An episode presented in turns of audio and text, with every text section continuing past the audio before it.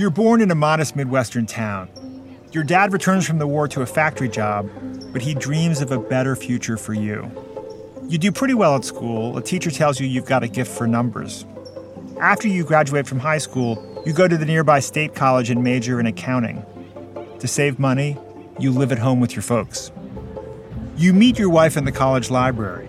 She wants to be a teacher. You court the old fashioned way, walking along the river, going to football games, holding hands at the movies. When you graduate, you get hired by a local bank, starting as a teller. She gets a job at the elementary school where you went as a kid. Within a couple of years, the bank makes you a supervisor. With the raise, you have enough money to make payments on a two bedroom bungalow for you and your new wife, just a few blocks away from her parents. You start a family. First one baby, then a second. You take night classes to stay ahead of the curve, and after 12 years at the bank, you get a promotion. Now you're a loan officer. It's what you've been working toward. You're making a difference. You're building your community. But times are starting to get tough in your town. The factory where your father worked finds cheaper labor somewhere else and shuts its doors. You still play poker with some of the guys who used to work there. They call you the banker. They think you're loaded. You tell them that's the hotshots on Wall Street, the Ivy Leaguers. You're like your buddies, just getting by. At the bank, your work is changing. You feel like you've been demoted, but nobody's told you. You have the same job title, but you're hardly allowed to make decisions. You spend most of your time typing numbers into the computer and telling the people who come for loans that the computer says no. Growing up, life always seemed so simple. You'd marry, have kids, have a respectable career. After 40 years, you'd retire with a gold watch and a sense of your place in the world. But that's not the way it's turned out. On TV, you can see that the rich are doing just fine, spending the millions they're making moving other people's money. One morning, your boss comes into your cubicle to tell you that things will be different. You'll be working on commission now. At home, the bills keep coming. You do the numbers and they don't add up. A couple of your friends are driving for Uber. Maybe you should try that. You always thought that if you applied yourself and played by the rules, you could live a good life and retire in comfort. That's the American dream, the way the system is supposed to work. So is the system not working? Or could it be that the system is the problem?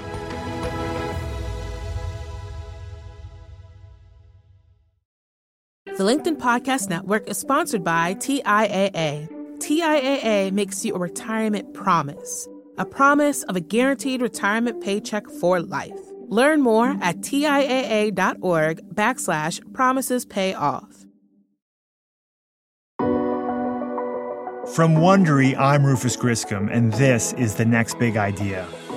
I founded the Next Big Idea Club along with the authors Malcolm Gladwell, Susan Cain, Daniel Pink, and Adam Grant to connect people to some of the boldest new thinking shaping our culture and our future. Each week on the podcast, we bring you one idea with the power to change the way you see the world. This week, how a system supposedly based on rewarding merit has made the rich richer, the poor poorer, and everybody more miserable.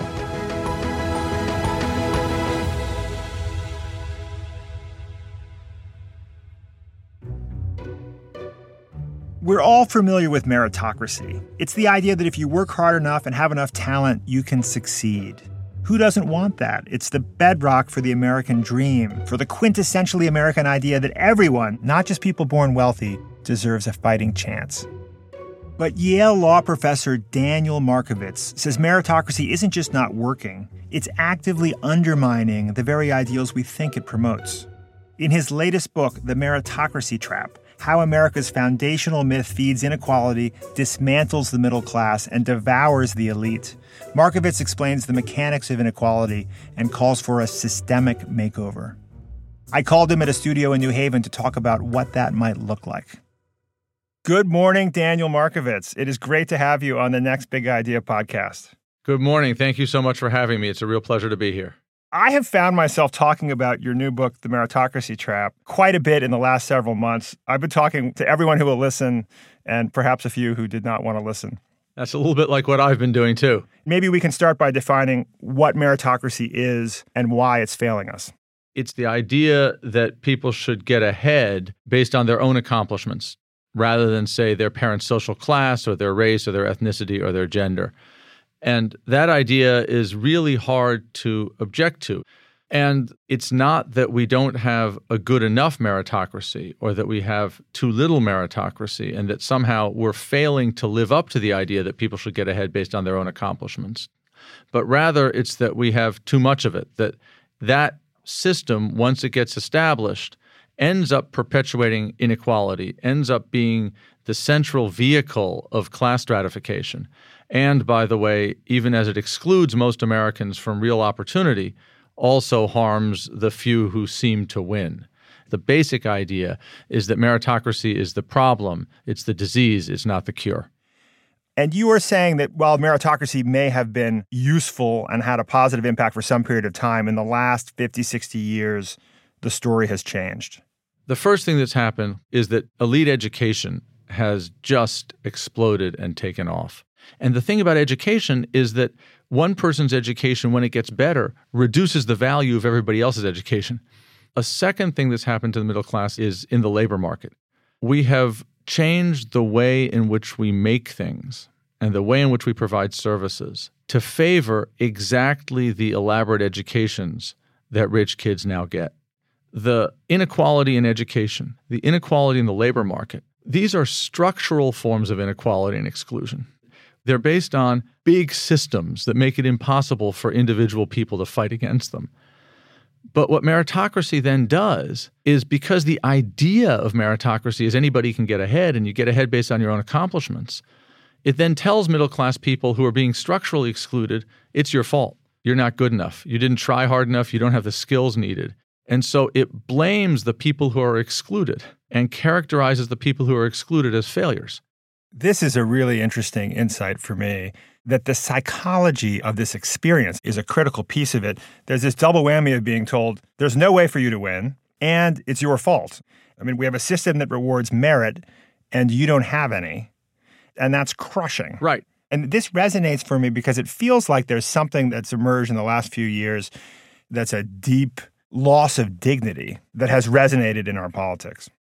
I think that's right. And it's crushing in a lot of ways.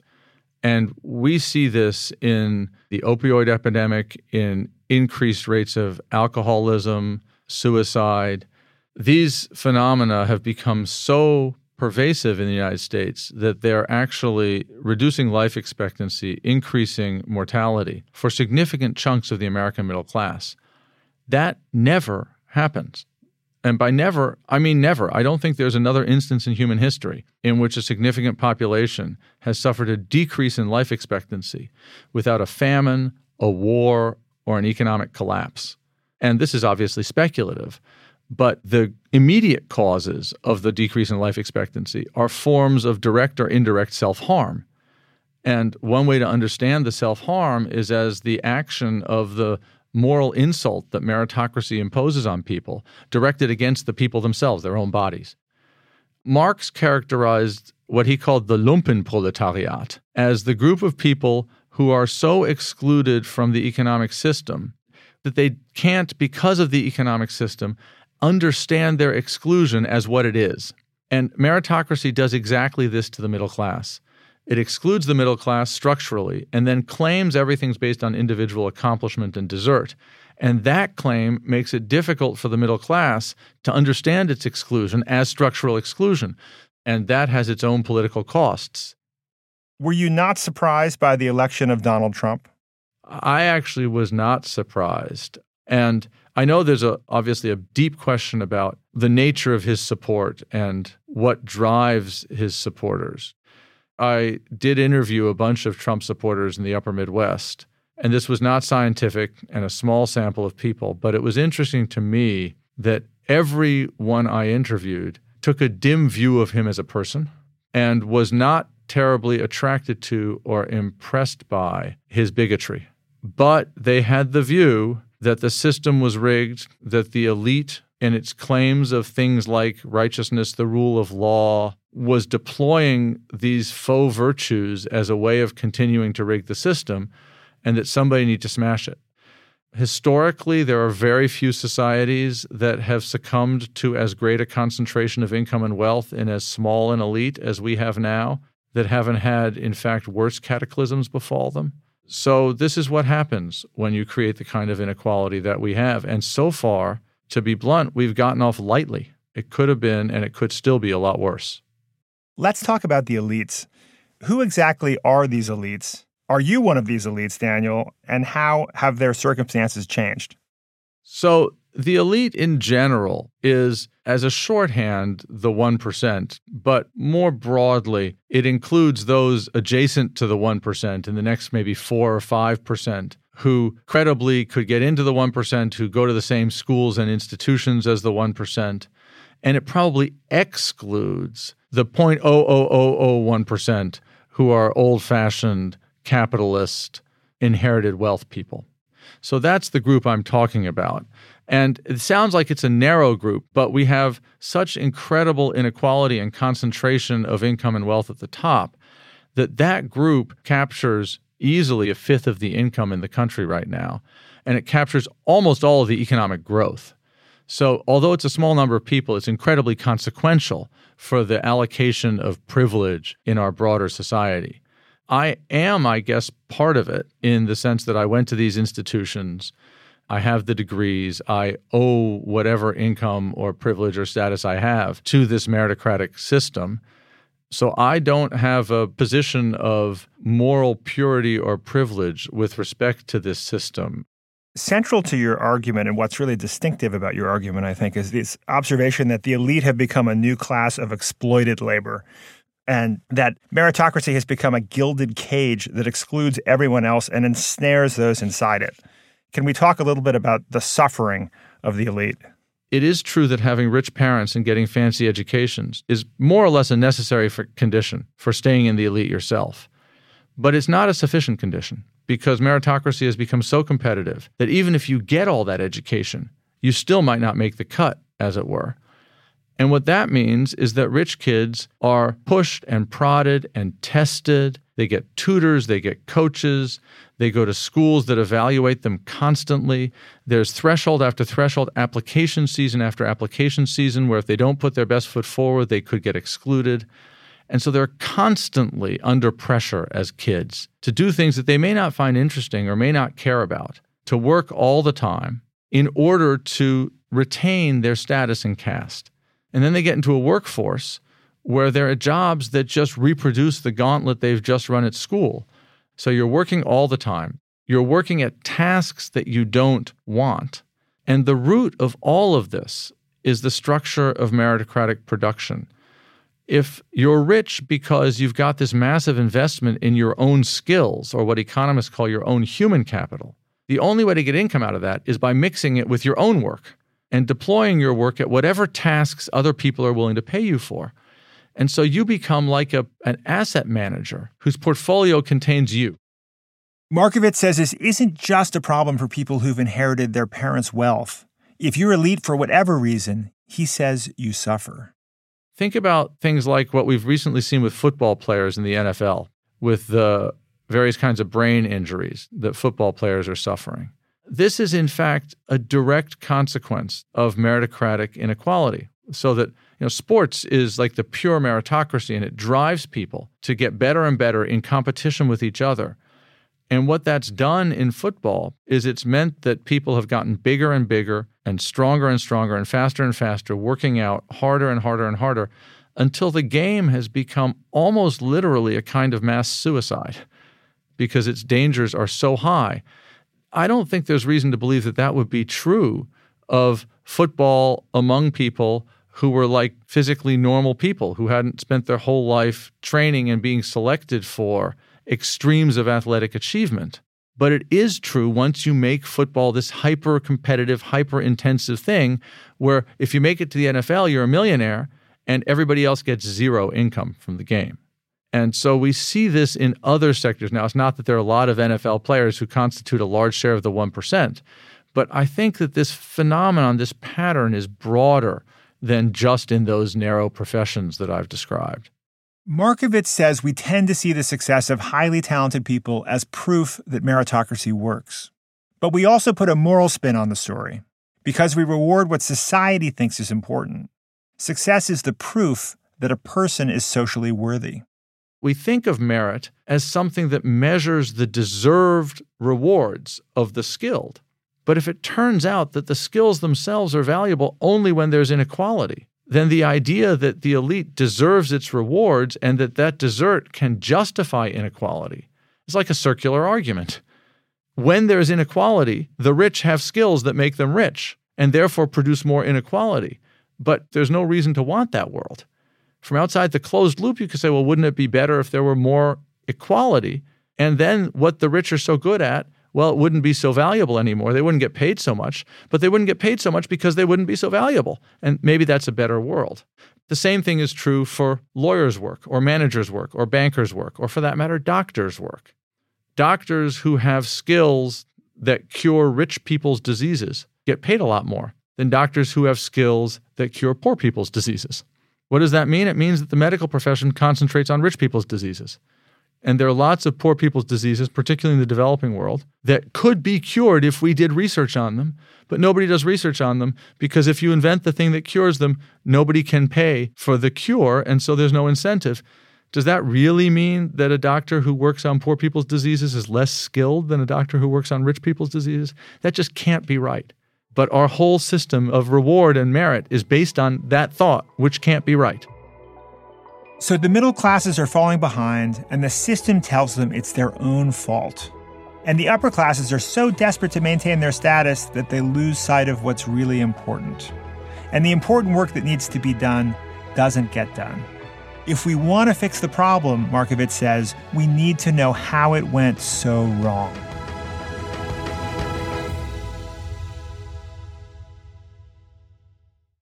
The LinkedIn Podcast Network is sponsored by TIAA. In the last 100 years, we've seen financial markets swing, new currencies come and go, decades of savings lost in days, all showing that a retirement plan without a guarantee, quite simply, isn't enough. So, more than a retirement plan, TIAA makes you a retirement promise a promise of a guaranteed retirement paycheck for life, a promise that pays off. Learn more at TIAA.org backslash promises pay off.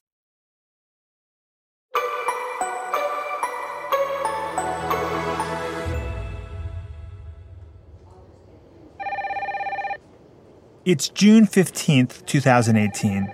Rick Singer gets a phone call at his office.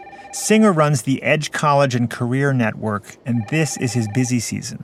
Now's the best time to recruit high value clients for the next year. It's Gordon Kaplan on the other end. He's a well known attorney and he has a question. What does he need to do to get his daughter into an Ivy League school? Kaplan already knows the answer. Actually, the answers. There are basically three ways in. First, there's the front door, where his daughter gets in on her own merit. We're looking for those special characteristics, a passion. Uh, good grades, sure, but not someone who's just slogged through and uh, checked off all the boxes. We want someone. Kaplan's daughter is a good student, better than average, but her test scores aren't high enough to get her into a top tier college. The second way in is through a big donation, ideally enough to get Kaplan's name on a building.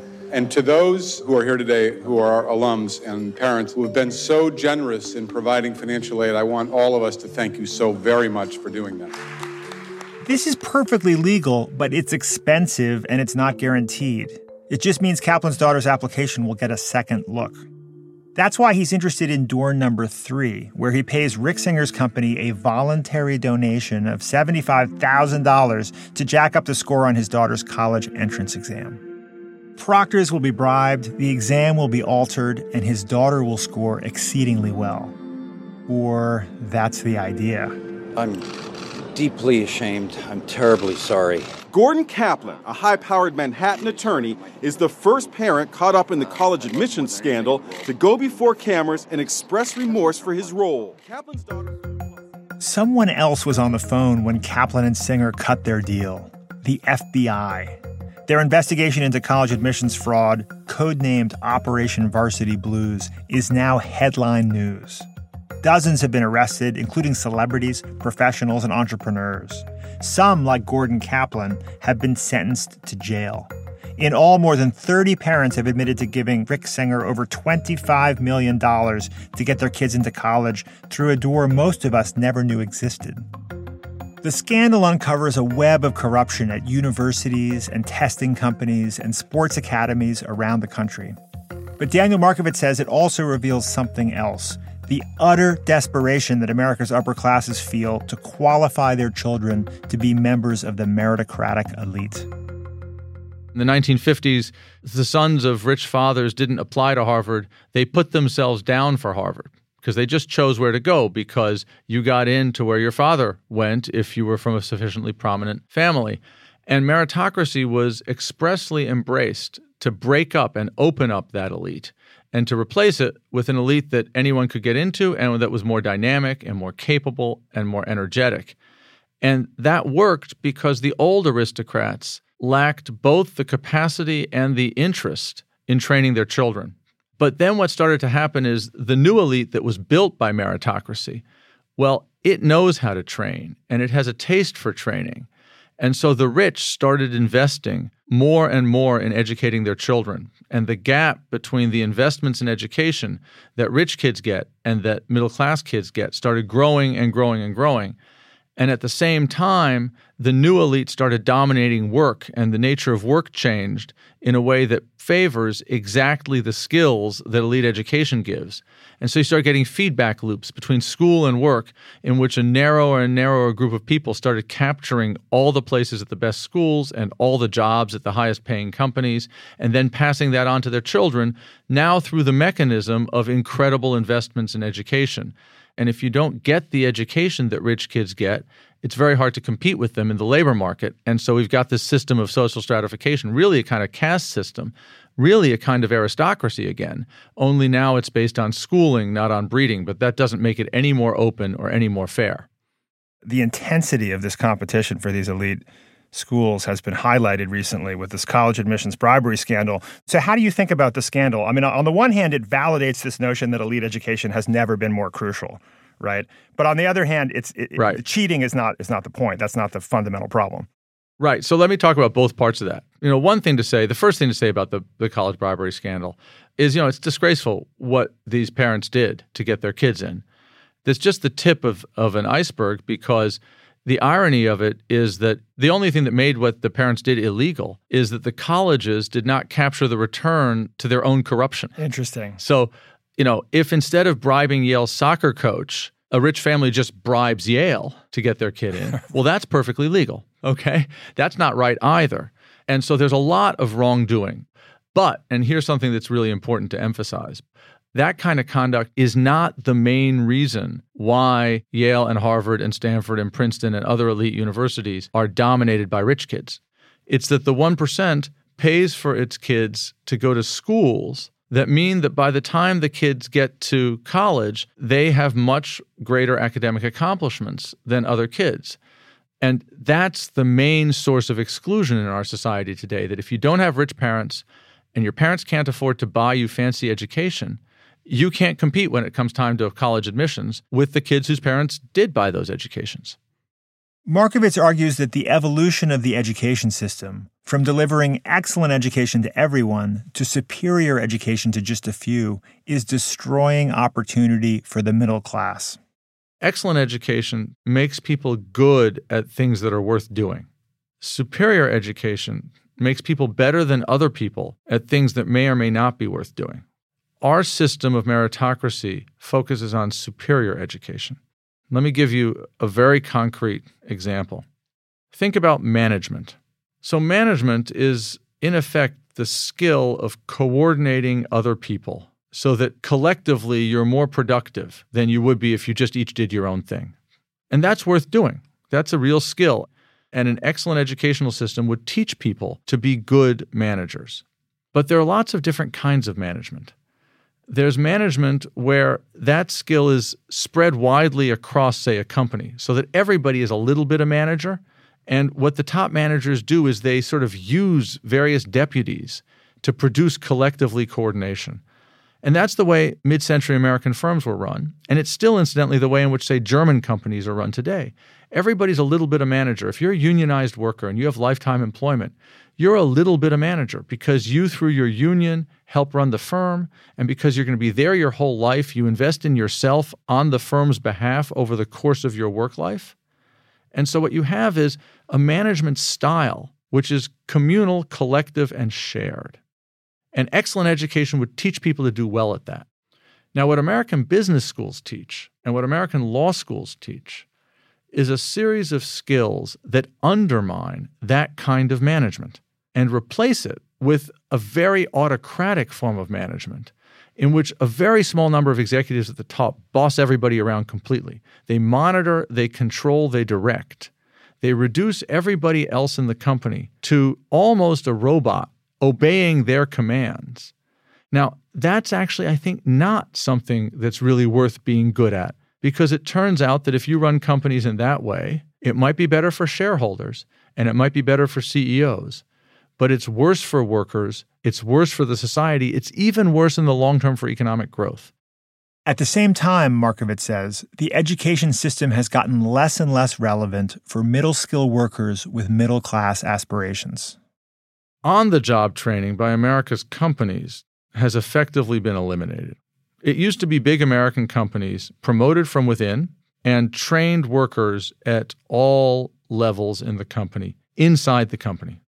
If you were, for example, an 18 year old high school graduate in the Detroit area in 1950, you could show up at one of the big three auto workers. You could get hired to a unionized job, which would be lifetime employment. And if you were hardworking and smart, you could get trained by that company and you could end up 20 years, 30 years later being a tool and die maker, which would be a skilled worker in the company who had been trained inside the company and you could make eighty to one hundred thousand dollars a year in contemporary dollars, in, in present day dollars.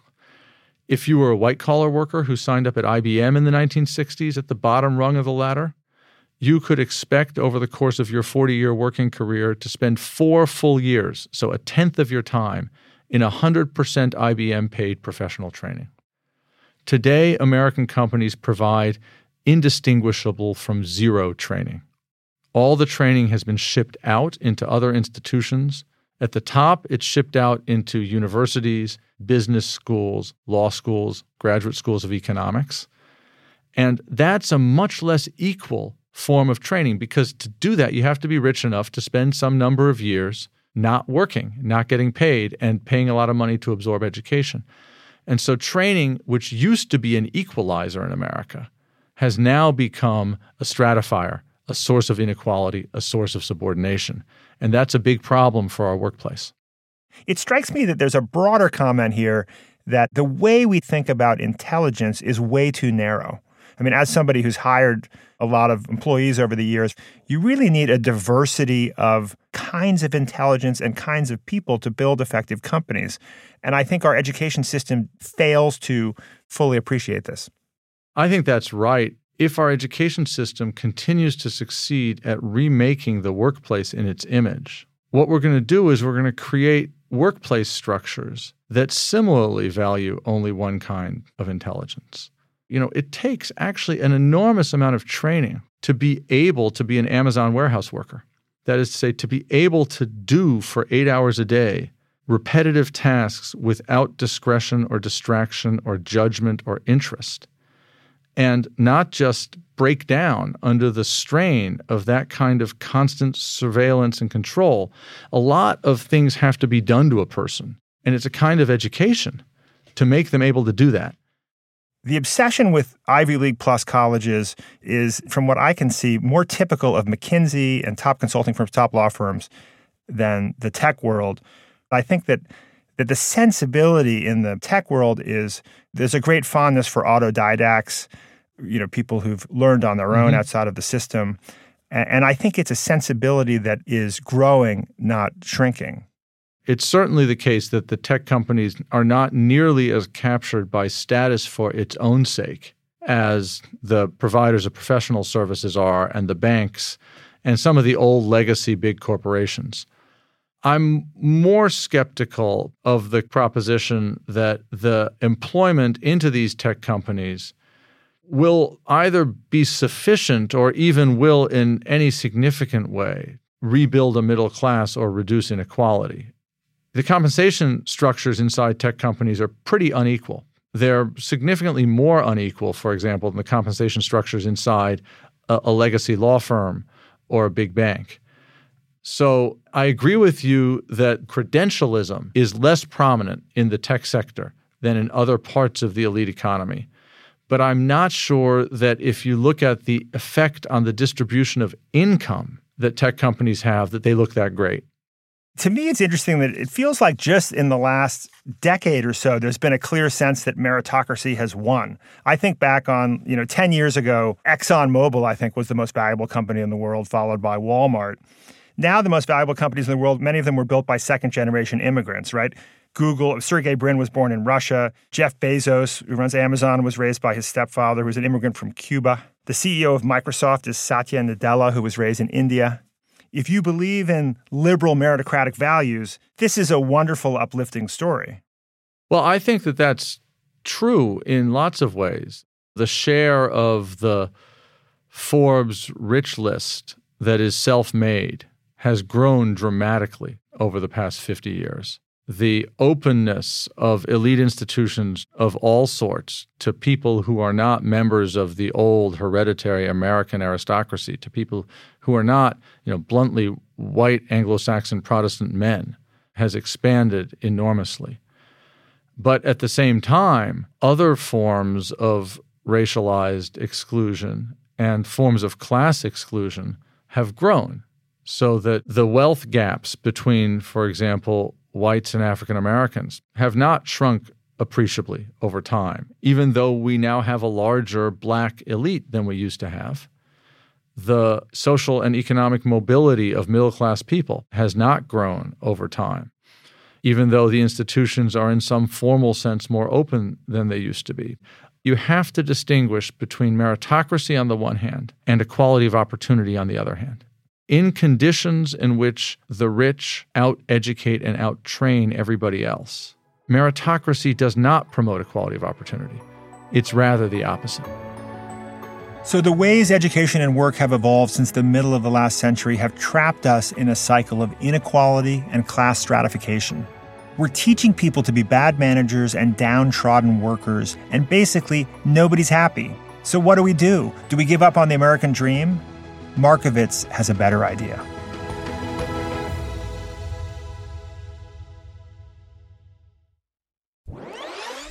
From the minds of visionaries to the desks of disruptors, I'm Lars Schmidt, host of the Redefining Work podcast. Join me each week as we explore the new world of work through the lens of those shaping it CEOs, HR leaders, investors, and more. Be a part of the conversation that changes everything. Subscribe to Redefining Work today.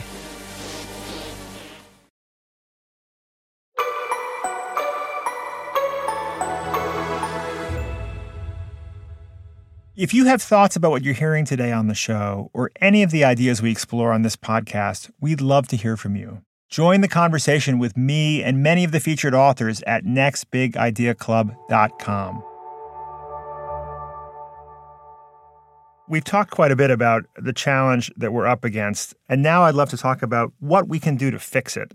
And the stakes here are really high. I mean, you pointed out that there's only one example of a country that has had as much concentration of wealth and privilege as we have today that has not ended in revolution or war, and that was the United States in 1929. Exactly right. And that's both a source of caution and a source of hope because maybe there is something exceptional about America that makes us able to cope with this and to find a way forward. And that's the hope at the root of the book.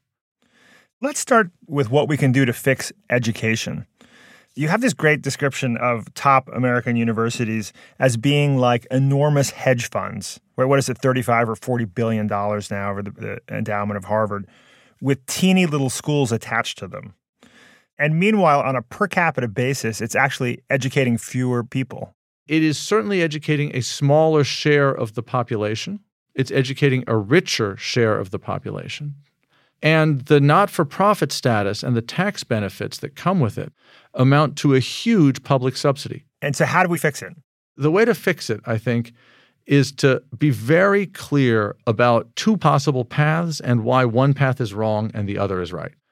The path that is wrong, which is the more conventional path, is to say what we need to do is we need to be fairer in deciding who gets to go to which school.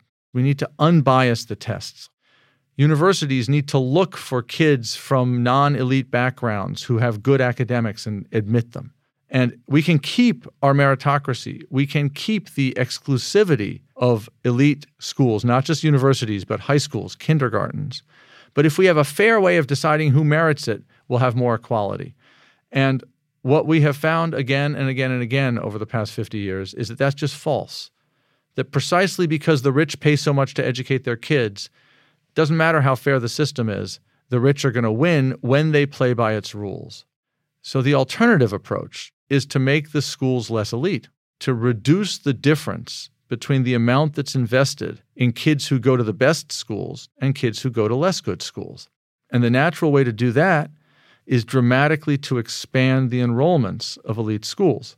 There's no reason why the Ivy League can't educate twice as many students as it does now. And there's no reason why the next tier down can't also educate twice as many students as it does now.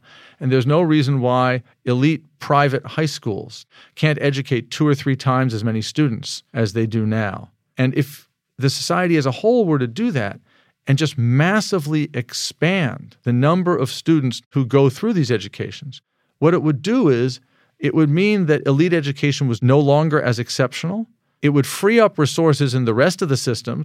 If you took a bunch of students out of classes that now have 35 students a class and brought them into private schools, this would increase the classes in private schools and decrease the classes in public schools, which would also improve public schools.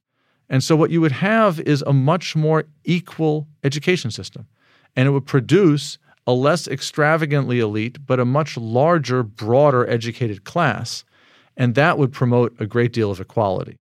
I find it very hopeful that we have, you know, seven, eight billion people who increasingly will have access to smartphones and therefore access to all of the at least a digital version of really enriching educational experiences. And meanwhile, apparently one of the top five schools from which tech firms are hiring is the University of Phoenix, which is like an online education. What do you think? I think one has to be careful. You know, the people who use online schooling effectively remain actually overwhelmingly people who are privileged by traditional schooling. You need, among other things, a quiet, stable place to study, and that's hard to do if you're not rich.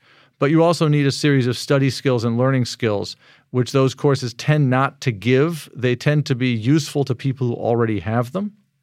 So there's a little bit of a problem there. But I think the biggest hope of them is something you actually didn't mention, which is micro credentialing. One big difference between traditional workplace training and university based education is that university based education is delivered in four year chunks. Or if you go to law school, three year chunks. Or if you go to medical school, seven year chunks. And the chunkiness of it is a big disincentive to people who aren't already pretty elite and rich to get it because it means you need to be able to set aside a substantial percentage of your life, like a tenth of your life, to get this thing. Whereas micro credentialing if one can use online technologies to identify, break down into chunks, then deliver and test specific skills that are needed for particular jobs, and thereby reliably let people get a six month skill that then advances their career and increases their wages. That would be, I think, a big deal. And it would especially be a big deal if the labor market and the job site could be restructured in such a way that makes micro credentialing really economically valuable to people who get it. So, how about fixing the workplace? How can we redesign work to make it more fair? Middle class, middle income, mid skilled labor is the highest taxed factor of production in the American economy right now. The total tax burden right now on hiring one $2 million a year worker plus a bunch of algorithms and robots is lower than the total tax burden on hiring 20 $100,000 a year workers. And that produces a massive tax disincentive to promote the middle class, which again is a very odd thing to do in a society in which everybody agrees that the middle class needs to be promoted. So, one thing to do in the tax system is to fix that. An important way to fix that is with the Social Security wage tax, which right now has its base capped at about $130,000 a year. So after somebody has a wage of $130,000 a year, they pay zero Social Security wage tax. And that amounts to basically a 10% tax cut on rich people. So undo that. That would raise revenue, which could then be spent, by the way, on education. But setting that aside, it would also give incentives to employers again to make middle class jobs. Then, aside from taxes, wage subsidies for middle class jobs are a very good idea. I think Birmingham, Alabama is starting to experiment with that. In medicine, reforms that favor the delivery of medical services by nurse practitioners, by GPs, rather than by specialists would again also be good for equality. Lots of those reforms, by the way, would also improve the overall quality of the sector for its consumers. That's important too. But we shouldn't neglect the importance of regulation for its effect on the distribution of jobs. There should be a general principle that when we make regulations, we look to see what its effect is on middle class jobs and we discourage regulations that undermine middle class work and encourage regulations that promote middle class work. Markovits says a big step would be to change the hearts and minds of the elite. But how do you convince people to give up the things they value now in favor of some elusive theoretical future in which everyone is more equal? An interesting thing, maybe for you to do or for listeners to do too. I've done this casually and unscientifically talking to acquaintances across the elite in a variety of fields, I asked them if you could exchange a third of your income for 25 hours a week that are just yours to devote to whatever you think is most important, would you take the trade? And 100% of the people I ask say yes. But 0% of the people I ask have actually done it. And that seems like it's a sign of something important. And and maybe it, it's a structural problem in the way that our work operates right? It's it's not that option is typically not available. Exactly. Right? We're not told you can work 60% of the time for 60% of the compensation. Absolutely. And you lose not just 60% you don't just lose the wages you lose the status because you got to shift to a different company if you want to work on that model and the new company will not be the gold play it's not going to be goldman sachs they won't let you work on that model would you describe the meritocracy trap as a kind of manifesto we had a communist manifesto. This is more of a post meritocratic manifesto, a, a, call to action. And you said that perhaps there's a way to revise the old slogan about the workers of the world uniting.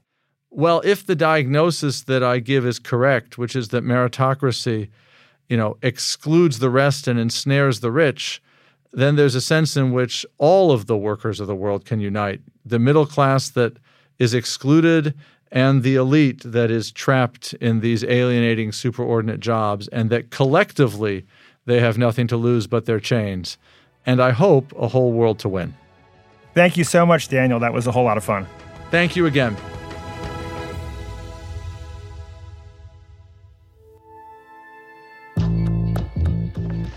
If you have thoughts about the meritocracy trap or other books in the series, we'd love you to join the conversation at nextbigideaclub.com slash podcast. You can subscribe to the club and get a free copy of The Meritocracy Trap with the promo code MERIT. That's nextbigideaclub.com slash podcast, promo code MERIT, M-E-R-I-T. If you're listening on a smartphone, tap or swipe over the cover art of this podcast you'll find the episode notes and a link to the Next Big Idea Club. A special thanks today to Daniel Markovits. His book, The Meritocracy Trap, is available wherever books are sold. I'm your host, Rufus Griscom. This episode of The Next Big Idea was written by Alex Krotowski, sound designed by Jake Gorski. Associate producer is Caleb Bissinger. Our series producers are Emma Cortland and Michael Kovnat. Our senior producer is Jonathan Miller. Executive producers are Stephanie Jens, Marshall Lewy, and Hernan Lopez for Wondery.